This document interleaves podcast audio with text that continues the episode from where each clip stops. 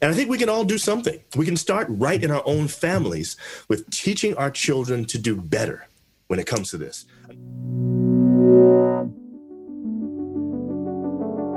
Hey, everybody, welcome to this week's episode of Kettering Connect, the weekly video cast and podcast where Pastor Andrea and I talk every week about the teaching of the weekend breaking open the scriptures and applying them to life. And hopefully, you had the opportunity this last Sabbath to watch, not just and, and experience an amazing worship service, but to hear a message from Pastor John Nixon II. It was super powerful.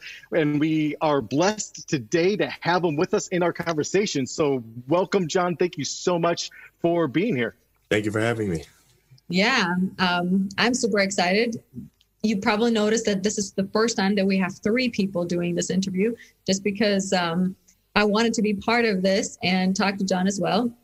John, you mentioned already at, during the sermon that you know you've known us for since I guess college, but I only knew of you at that time uh, because you had played sports on with Michael. I think you were mentioning yeah. that, so I would always come and watch the games. I would see the different people who were playing on the field, right. uh, but we never really talked until we moved to Maryland. Yeah. And I remember it was kind of like the first get together that we had with all the teachers because your wife April is a teacher. And so that's where we all got to see each other um, and just talk again. Yeah. And and reconnect. And for me, you know, it was the first time I really got to know you both. And I've just really appreciated who you guys are um, and you mentioned kind of doing couples things. Once in a while, I'll see April do some things for for couples, even even online or on Facebook. Yeah. I just think it's so awesome that you guys do those things together as a couple, and that you are you know you're both pastors and and in your own way. and so, thank you for what you guys do. I think we need more people like you. Thank you. By the way, you so you wouldn't remember this, but uh, I did speak to you before that. It was when I was in your father's class at seminary. You would come to visit sometimes. And I remember having a conversation with you a couple of times because you were a theology major at the time. Anyway, but you wouldn't remember that, but I do. yeah. Well, the world is small, right? That's why it you is. better watch out. yeah, that's right.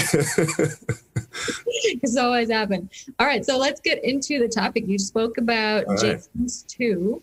Uh, thank you so much for just being brave and courageous to speak about such an important topic. I think it definitely requires courage to do something like that. And so I just uh, want two start out by asking you why, like, why did you choose James to? What is it that drew you to that passage? Yeah, so uh, you're a pastor. You guys are pastors. You know how this works. Uh, very often, my sermons come from my own devotional life.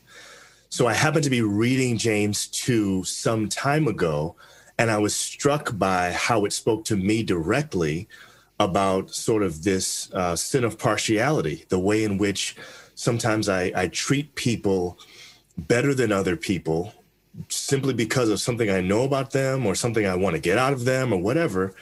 And I thought to myself, I said, man, this is this is what racism is. And so I like the James 2 text largely because it really exposes that we as human beings kind of all have this problem. We all have the ability to see one person over another one for whatever our reason is. Racism just happens to be one of those ways. And so I thought it would be a good text because it was um, it was inclusive. It, it, it was a text that hit me first before I even preached it, and I thought that with a subject like this, I needed to make sure that I didn't come off as someone who was on their high horse who didn't also have this issue. I needed to be mm. able to preach it with compassion. And the only way to do that was to see myself in the same text. And I and that's how it was in the first place. I wasn't planning on preaching it. It was a text that hit me during a worship that I was having. You know what I'm saying? So uh, that that was really why James two I thought was good. There are several other passages I could have used, but James two felt more inclusive. It felt like it included me in that problem, and so I liked it for that reason. No, I think that's so good. Um, and especially because in James, right? So most people would agree that James is probably one of the first written or one of the earliest written books of the Second Testament or of the New Testament, like really early on, you know, approximately like 44 to 48 BC. So this is, or AD, sorry. So this is really early, right? In within yeah. Christendom, right? The followers of Jesus. And here's James showing up talking to a you know a, a very prejudiced hate based culture right i mean they were prejudiced not just with ethnicity but also like social classes nationalities and religion and here he's got some really bold, right? Like strong language um, at the very beginning of the Christian movement, right? Of listen, like actually in, in, Greek, he uses this this phrase, and, and, in English it says, "Believe in the Lord Jesus Christ, who is the divine glory." Like when you break that down in the original, essentially he's saying Jesus Christ is the all of the divinity of God. He Jesus is the Shekinah, and yeah. he's like, unless like if you claim to follow and believe in this Shekinah Jesus, you cannot be prejudiced, right? They do not go hand in hand. And Correct. I just love how he's bold in this at the beginning of the Christian movement. I, and I also think one of the reasons why I love James is because he's such a practical writer. I kind of alluded yeah. to that at the very beginning as well. He he's not like one of these sort of um, you know Paul tends to be very uh, heady you know what I'm saying? His, yeah, his yeah systematic. yes, but but it's it's like all in your head kind of thing. James is really about action, and so he's like he just cuts to it, and he does, he doesn't mince any words. He kind of hits you over the head with it, yeah, and yeah. I think it's because James is trying to show how important this thing actually is. I I feel like we as a church would be so much more powerful if we could learn to not put one person over another for whatever our reason is. If we could just see people the way that Jesus sees them, I think we would have so much more impact in the earth. I, just don't think we realize it, you know? Yeah. Well, and it's interesting, like the one phrase as I was going through it, I, I, I underlined is in verse four where it says, if have you not shown partiality among yourselves and become judges with evil thoughts? Like to me, it's just so interesting the way that he says it partiality is when you're a judge with evil thoughts. I mean, that's just like really straightforward. Yes. saying like that is who you are. And it's right. so interesting that he is talking to believers. That's right? the hard part. No God. And that is just so crazy to me. And and like you, I see myself in this too, because I definitely, you know, and like yeah, talking about racism, like, you know, just seeing different people of of different colors, you can definitely fall into that. But like you were saying, it can also be other things where I can just think just because I do something a certain way, I therefore am better than the person who does it differently because, you know, this is the right way, yours is the wrong way. Yeah. I mean, there's just so much in it. So, and this is one of the things that I think is so important for us, not just as Christians, but but maybe specifically Seventh Adventists. I've been Adventist my whole life. My father's a pastor, Adventist, all that stuff there's something about being right yeah. that is super important to us.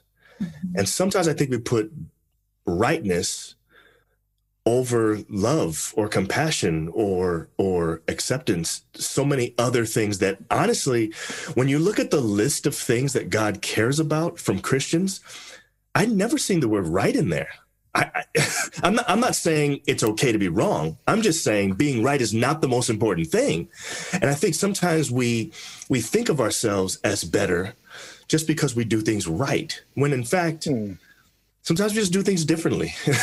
some some, some right. things I think are right according to Scripture. I, I think there's the place for that, but I think sometimes we just have this attitude, and I, I think that's probably a lot of what's going on with the early Christian church um, that James is talking to as well. So uh, there's some human issues that are happening here that touch us all, not just black people, white people, you know, people from South America. You know, th- this is, I think, something that hits humanity in general. And so that's why I love that James 2 text. Yeah, no. I think it's awesome that you chose it because it really is, there's just so much in it for all of us. Yeah. I, I do want to um, talk a little bit more and just ask you specifically about um, just racism and the way that you have experienced it in your own life. So, when would you say was the first time that you realized specifically that racism was real? Yeah, um, you know, I, have given this some thought. Actually, I, I, I was young. I, I don't remember how old I was. I may have been around nine, maybe eight. So there are a couple of things that happened. I, I think I told the story uh, yeah. to end the sermon about the kid that called me the N word. I was nine yeah. when that happened. That was fourth grade. I think, Did I, mm-hmm. I think I said fourth grade. So I, I think I was nine, maybe 10. Um, but it was probably before that, though, but around that time that I found out that racism was a thing, you know? You, you okay, so let me just let me just clear it up for you so you know. In in most African American homes, um, our parents sometimes try to um, uh, prepare talk, us. Right? Yeah, it's it's a talk. Exactly right. Yeah, so I put that actually in the email that you didn't open. Okay, uh, it's in there. It in there. Yeah, yeah. About so there, there the there's a talk yes. that people yes. of color usually have with their parents, where their parents are trying to warn them about the way that people will sometimes treat them, and so I had had that talk from way before nine, but I hadn't experienced it for real for myself until I remember the first time. Uh, it was like I said before that fight. Um, I walked into an elevator, and I wasn't that old. Um, and there was a white lady who was there, and I remember watching her clutch her purse really close to her. And I can't tell you why I thought that was about me, but for some reason in that moment, I just knew she was uncomfortable with something about me that made her think she needed to hold on to her purse more tightly. Um, I remember in high school, I used to go to stores, uh, apparel stores, whatever. And sometimes I would get followed around the store by the security guard. Um, and again, you know, it wasn't like they were being super obvious, but I would say to my brother, Do you see that guy over there? He's like, Yeah, I think he's following us. I think he thinks we're going to steal something. Mm-hmm. Um, so stuff like that, stuff like that was like kind of a reality. And so I kind of grew to expect that when I came around white people, I needed to act differently so that they would not feel unsafe. Mm-hmm. I, I, I felt like I needed to disarm them in some way. Which, if you really think about it, as I'm saying it, that's quite a burden for a, a nine year old boy to have to be thinking about. It, it, doesn't really seem fair. But honestly, it's just been my whole life. So I, I don't, I've never really thought about it as unfair or fair. It's just, you know, kind of the way it is. But I think that's something that you learn. You pick it up and you sort of learn how to act differently. And people don't even realize you're doing it, but it's a constant thing. It's always in your head. Um, and still, right. I'm, I'm 42. It's still there. I, I still, I can detect things, and I, I, know how to code switch and talk differently, and make sure that I'm not coming off as stereotypically the things that society says are negative as you associate it with with black people, black men in particular. Anyway, I'm not sure that answers the question, but I don't know exactly when it was, but it was early. no, no, but that's that's spot on, and I think a lot of people need to understand that. And even just in your answer just now, you used the word code switch. Um, I get it, but in case there's someone watching, because I, I can guarantee you there's people watching like, what is code switch? So can you break down what is code switching? I'll, I'll break that, down for you. Okay, so yeah. basically, here's here's the easiest way of putting it. Some people are bilingual; they speak Spanish and they speak English. Well, I'm also bilingual. Uh, I speak black and I speak white. I mean, I'm really I'm being really crude right now, but the reality is there is a way that is acceptable to speak in business situations or professional circumstances that I know how to do. And then there are some uh, slang words, there's vernacular, uh, there are other ways of speaking uh, you see, right now, I'm very measured and deliberate in what I'm doing. Uh, you might say this is my preacher voice or whatever, um, but that's that's a code switching is talking and acting a particular way when you're in a certain circumstance that you would not do when you are at home with your with your friends and family uh, it's it's so that that's basically what it is in a nutshell. It's probably more technical than that, but that's the way of breaking it down. It's like being bilingual. You know, you walk in here, you speak Spanish. You walk up there, you speak English, and you just know when you see the people what you're supposed to do. And there are times when I am um, in a circumstance where I think it's okay for me to um, uh, I don't want to say be black. um, I'm trying to think of a different way of putting it. Uh, but there are times when it's okay for me to just be who I am. And Sure. sometimes I misjudge the situation and realize, oh, I can't do that here. And I Mm. the code switch. I know how to do that. So it's something you learn to do. It's just part of your sort of, uh, I don't know if you have the same, Mm. you know, Just Yep. part of the tension yeah. Yeah. living in America. Yes, Yeah, yeah. that's exactly what it is. Part of the tension of living in America. That's, that's basically it. Yeah. And by the way, I, you know, I don't, I don't want anybody to feel sorry for me or anything like that. It's not, you know, it's just part of life. You know what I'm saying? It's just what I've always had to do. Um, so I'm used to it. It's kind of similar to being a woman, you know, in a man's world. You Exactly. there is still something that you you know you do you realize if you're in a group of men, you know there are certain ways that you just kind of have to adjust Yes. because you know that okay this is kind of what's expected rather than you know like if i'm with a group of gr- group of women i may act a little bit differently you know in certain things or about you know what i'm saying certain certain things but it made me think when you did the sermon for Kettering is this was that something that you had to code switch for Not really.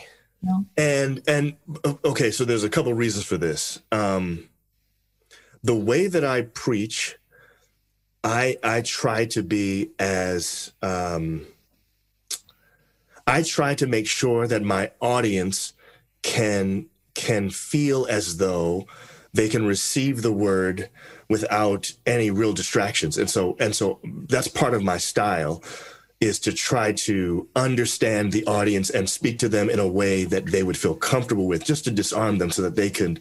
So I didn't. I didn't feel I needed to really uh, code switch in that situation. I kind of, I kind of just put that in the category of what I consider when I'm preaching. You know, that, that's part of the whole thing for me. Trying to be all things to all people. Uh, you know, I'm a professional preacher. I actually think that um, it's easier for me to adjust to the audience, or it should be, than for them to adjust to me. You know what I'm saying? So, so I'm constantly thinking about that. So I don't put that in that category at all. Um, code switching for me at times feels like um, maybe it's a negative thing that I shouldn't have to do that in certain situations, but I know I need to, so I do it anyway. I, I, I would never put that into this category as far as preaching is concerned. Yeah. I want to go back to just asking you some more about you had mentioned that okay, you had the talk. Did you have the talk with your own kids? Um, and what kinds of things do you teach your kids? And, and and like one of the things I'm thinking about is my best friend is black. She's originally from Jamaica, and you know we talk about all kinds of things all the time. But the one thing that really got me was when um, the George Floyd thing happened she that was the first time that I had heard her say because she was pregnant, she was about to have a baby, and she said, you know, I'm afraid to to bring a baby into this world who's going to be a black man, a black man. And she said Yeah. because there's a difference between being a black man and a being a black woman too. Yeah. Uh, and and that just like really struck me, and and that just like was so crazy because it it you know it just made me think that like wow there are things that I don't really think about. Mhm. So yes, I, I have had the talk. We, my wife and I both have the talk with our kids. Um, we started off by by telling them because they were very very little, so we had to really oversimplify. We started off by telling them there are some people in the world that may not like you because of the way that you look, and we need you to know there's nothing wrong with you. It's something wrong with those people, and that that they have. And we, we also tried to make it so that uh, we didn't just demonize them because I, I understand and, and my wife and I both understand that some of this is a product of upbringing and it may not necessarily be uh, that the person actually just wants to hate black people. It could be that there is something in their upbringing that was passed down from generation to generation that that made them have this sort of bent toward this. It wouldn't have to be necessarily that they just hate you. So we tried to we tried to just give it to them in a way that was age appropriate, but also help them to understand, guys, when this happens, we don't want you to think there's something wrong with you. Because at an mm-hmm. early age, you're trying to figure it out. You're a little kid, you know. You see, you, you don't even notice that. You might notice that the kid looks different than you, but you don't think there should be any reason why you can't play together. Mhm. So, so we've had that talk. But I, I've got a, a son. Our son is 16 now. He just turned 16. And he and I have had multiple talks about, he's about to start driving. We've had multiple talks about how you engage police officers, uh, how you make sure that you're being respectful, um, things that you should not do that would arouse suspicion, even though my son is a straight A student. My son is in National Honor Society. Uh, he plays basketball. He's very he's athletic. He's intelligent. He is um, all of the things that if you took time to see, you would recognize. My son's not a criminal, but there are things that automatically I, I try to teach him that certain people see. They automatically associate with criminality, and they may see those things in you. And uh, I try to try to help him to see that black men, especially, uh, seem to have a sort of target on their backs uh, when it comes to police. Um, and we're seeing a lot of things around. So it just had to be very candid and open with him and, and let them know specifically. So, yeah, we've had the talk. And, uh, you know, I want my son to come home alive when, when he comes That's back right. doing. So, you know, maybe some people think I shouldn't have the talk. Maybe they think I'm perpetuating something in that situation. I, I don't agree. I, I, think he needs to know what kind of world he lives in and he mm-hmm. needs to be mm-hmm. prepared with the tools to be able to come back home alive every day. that's what I'm care. That's what I care about. No, absolutely. And so I think so. In your message, you you use this line. You said um, that racism is baked into the DNA of our country. Yeah. So I'm sure you know some of these things that you're talking about that's a part of that sentence, right? Baked into the DNA. Um, but the other thing you mentioned, and I and I totally agree, is yet it's often unnoticed. So talk for a moment, you know, just about that. You know, this yeah. this sense about yeah, it, this unnoticed racism that seems to be everywhere. And you've already, you know, illustrated a few points, but yeah, talk for another moment or two about that. You know, unpack okay, that. So, so a couple things. Uh, the reason I say it's baked into the DNA, if you if you look at any uh, history, uh, an honest history of the United States, and you understand how this country came to be, um, the country was built and built up, and the wealth and all of those things that we enjoy really came from a long system of slavery. It, it, it was it was black slaves that built up the country. So I'm saying I'm saying from almost like the very inception of this country, there was there was a system in place that allowed for human beings to be treated as animals. And in fact the thinking at the time was that black people were not fully human. You know about the three-fifths rule? There was this there was this idea that a, a black man is yeah. three-fifths of a human being. So mm-hmm. i'm saying i'm saying that's in the history of the beginning of the country That's what I'm saying is baked into the DNA. So, mm-hmm. so when we start talking about unraveling racism, there's a whole lot of stuff that's intertwined into our capitalistic system that we enjoy that is fruit of racism.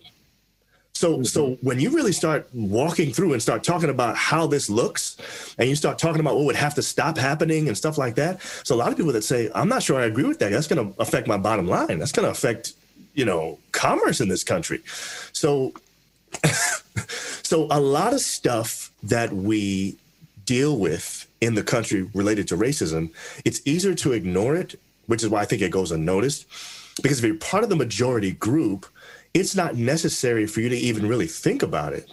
Um, which is a privilege right? somebody yeah that's what privilege really is. That's, that's it's a privilege to choose to ignore. Yes you have the ability to do that um, there's nowhere I can go in this country where I wouldn't see a white person at the grocery store. It's not really possible because the country is is is majority white. Um, but if I were to go to, uh, if I was white, I could live in a place where I probably wouldn't see any black people, and if I did, maybe just one or two, and that would allow me to not ever have to think about this system of racism that I'm benefiting from every day. So it's an unnoticed thing that I think is unnoticed, maybe on purpose. It's it's something that I don't want to know. I'm avoiding noticing it. And I don't have to notice it if I don't want to, because I can live in such a way that there's never anything around that's going to confront me as it relates to that kind of thing. So that's kind of what I meant when I said that. And um, I, I really think that this is the thing for me, okay? White people that are not Christian, I'm not expecting anything from them But if I read my Bible, it tells me that there is something about the blood of Jesus that actually makes me closer to my white Christian than I am to my blood brother if he's not a Christian. if, my, if my brother does not believe, my brother that was born of the same mother as me is not as close to me, according to scripture, if he mm-hmm. doesn't believe, and I and I have a believing uh, Adventist, uh, Christian, whatever, white person, I'm closer to them than I know it's how it's supposed to be, at least. so I'm saying, mm-hmm. mm-hmm. for me, right. for me, my problem, the crisis I have, is that we have this issue in the church, and that's what really hit me so hard about the James two text is that he's not talking to worldly people, he's talking to the church. Right. so we've got right. some real things we got to grapple with, and I'm saying for us in the church capitalism cannot be the thing that we align ourselves with. It's got to be God. It's got, and God's system is not capitalistic. It's not. His system is totally different. And so, what I'm saying is, a lot of people in the United States who are holding on to the way things were, they may not be holding on to because they hate black people. They may be holding on to it because that system is the one that's most profitable. It's a capitalistic thing. And just because it ruined the lives of these people, ah, I get that, but that's a, a necessary evil to get where we are. you understand mm. what I'm mm. saying? So that's mm. kind of the reason why I think it's really difficult for people to really have this conversation, to really go there and say, let's get rid of it. Because a lot of the stuff that we enjoy right now in this country are because of that system. Yeah, sure. well, and, and like you said, even within the, the church, which is the most surprising. Um, I guess at the same time, it's also not surprising because there's sin everywhere, right? right. You know, but it is uh, something that we just don't expect because it shouldn't be happening within within the church. Yeah. Uh, but I've even heard some of these comments um, from people in the church, and so I just wanted to know what you would say to someone who thinks that okay, all this racism thing is much ado about nothing, or someone who says, Well, I wasn't alive during the time of slavery, so I didn't cause this problem. So why would I have to do anything about it? Yeah. So um, I kind of think of this, Andrea, the way that you just kind of mentioned it earlier. You you made an allusion to the fact that um, as a woman living in a man's world, you kind of feel some of this same stuff that I'm talking about, and that's kind of what I do uh, like let's say a man comes to me and says something similar to what you just said. I wasn't there when it happened. Mm-hmm. in fact none of my ancestors owned slaves. Why, why are we even having this conversation? I, i'm not racist. Well what i would say to them is you may not yourself hate another group of people but if you're benefiting from racism and you're not doing anything about it that's a problem. And i would say it's the same problem for me as a man who is benefiting from a chauvinistic system that is oppressing women. And usually, when I do that, for some reason, I don't know why, people have a hard time seeing what I'm saying when I talk about racism, but they don't have a hard time at all when I talk about sexism. Sometimes changing the metaphor helps them, which is the reason why mm-hmm. I like the mm-hmm. James 2 text. Because mm-hmm. James 2 doesn't pinpoint racism, it specifically just talks about being partial for any reason. And mm-hmm. now we can think of all the stuff that fits into that category sexism, racism. There's so many other things that fit into that. Uh, classism. you know, sometimes we look down on people because they don't make as much money. Sometimes we look down on people because they don't have as much education. There's, there's all kinds of things now that fit into this category. And now it doesn't become something that I'm just targeting one group of people. No, I'm talking about a human problem here. And sometimes that helps. But the reality is, now more than ever, and this is why I think I'm very encouraged during this time. Now more than ever, I'm noticing that less and less people are saying racism isn't an issue. And I think, you know, I hate that George Floyd lost his life in that way. It was a tragedy. But the one thing that came out of it was you can't deny when you watch that video that somebody is racist somewhere. Yeah. This is not not a thing. It's a thing. And we've been saying it's not a thing for so long. The reality is, it's been a thing that whole time. We've never really dealt with it. And like I said in my sermon, you can't just expect to ignore something and expect that it's going to change. It doesn't happen that way. It's a huge problem. We have to actually confront it. That's one of the things I'm so proud of you guys for doing for continuing the conversation, for having this, you know, follow-up interview, all of that. I think this helps to move the needle forward. This helps for people to think in their own minds about what they're going to do about this and how they can actually change the problem. And I think we can all do something. We can start right in our own families with teaching our children to do better when it comes to this. Another another thing we can do you may have already been going to ask me this. I don't know. Another thing we can do is, like in our family, we do not allow any racial slurs. We also don't allow any kind of joke that would be uh, racially charged in any way. We just don't allow it in our home. And the reason we mm-hmm. don't is because we don't want to make light of that. We don't want to be contributing to that. Um, um, my, my dad, when he was a kid, when, when, sorry, when I was a kid, my dad corrected me. I said something about um, buying something at a store and I got ripped off. And I said, I got gypped. And my dad was like, don't say that. Hmm. I said, why not? He said, because gyp is short for gypsy. And he said, that's actually a slur. Hmm. No like, way. I, I, didn't even, I, didn't even, realize that. I didn't know that. I didn't know either. All the time. I'm confessing. Right.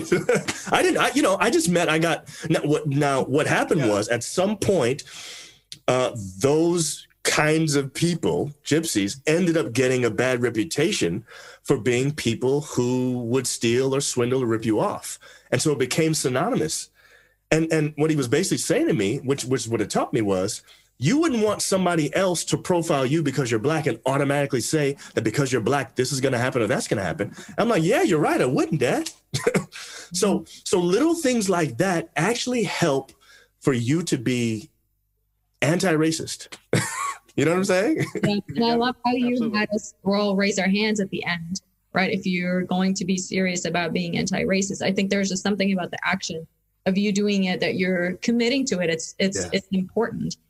But it I just made me think of you know different ways that we can be anti-racist. I know you mentioned a few things, but like the one thing that I was thinking of is you need to know people of different colors right? And that's like one of the biggest things because if somebody, like if I went to a store and somebody insulted my best friend, I would get so angry, right? I would just like, I would automatically have to say something because yes. just it's unacceptable to me, right? Yes. But yes. sometimes when it's people I don't know, that's when it's like easy to just say, oh, well, you know that's kind of their problem um, yeah. and and so that's why i think you know for me it's that reminder of when you were talking about this that reminder of getting to know people yeah who look different than i think that's a great way of doing it I, I definitely think it's harder for us to hold on to our prejudices about people when we know and love people of that race, that color, whatever. By the way, I keep saying race, but I do want to just interject.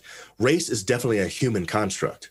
Um, when you look in the Bible and it talks about, you know, us taking the gospel to the ends of the earth, it names stuff like, um, uh, well, well, in the Greek, it says, you know, tribe and kindred and tongue and stuff like that. Right, right. It doesn't actually right. say race. Yeah. R- r- race is a human construct. You know, we, we, we are categorized in other ways, but they say there isn't much difference between me and Andrea in terms of our uh, genetic makeup and stuff like that, you would think that because she's of the white race, I, am assuming you're white. Right? okay, you know, and I'm black. There's some big difference between the two of us, but there, there isn't. It's pretty much the same. Uh, my blood, when I bleed, it's it's red. I, I think yours is too, right?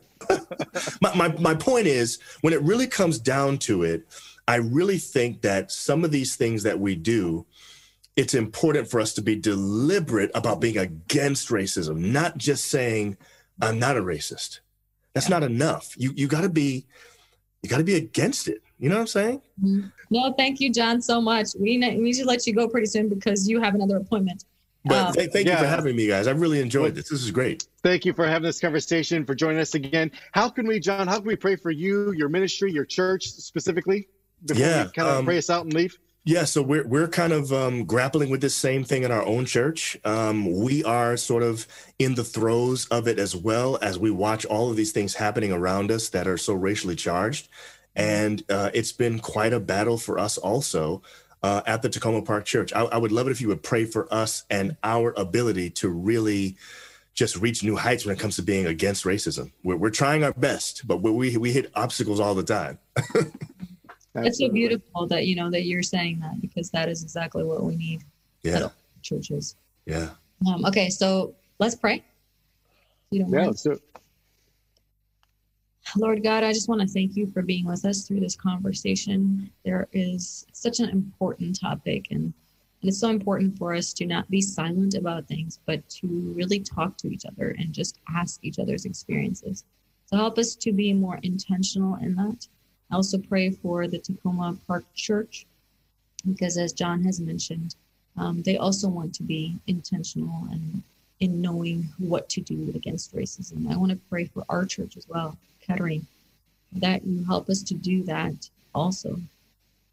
Keep giving us wisdom and just a greater love for people around us so that we reflect you better in the way that we act towards others.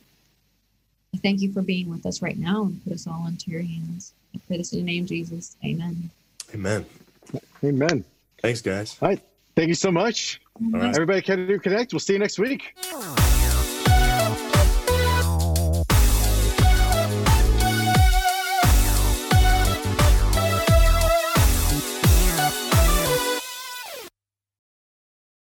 I actually didn't start recording. So, you, Jason, you must have started recording because it's not letting me do it.